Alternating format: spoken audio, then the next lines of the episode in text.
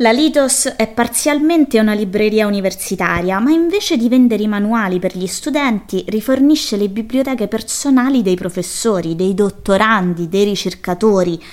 La Litos è un tempio di sapienza. No, non lo volevo fare il gioco di parole col nome dell'università, eh, ma tant'è, mi è venuto è aperto a tutti, scaffali su scaffali di pensiero umano racchiuso in lettere d'inchiostro, i fondamenti della filosofia, della filologia, dell'antropologia, della, no, della letteratura, dagli albori delle scienze umane ai contemporanei più rivoluzionari. Mi dirai, vabbè, vabbè, ok, è figa, però io ho pure una vita, eh, magari quel libraio lì mi vuole appioppare l'integrale di Heidegger in traduzione russa, cioè, per piacere. Tale considerazione racchiude in sé della saggezza, ma posso assicurare che la Litos non accontenta solamente illuminare, bensì tutti, ma proprio tutti.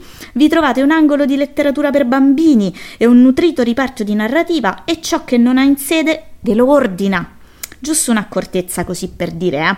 Se gli chiedete moccia Secondo me vi fa un sorrisone, va nel retrobottega, vi incarta il volume e quando lo scartate a casa vi trovate in mano il tomo delle pagine gialle.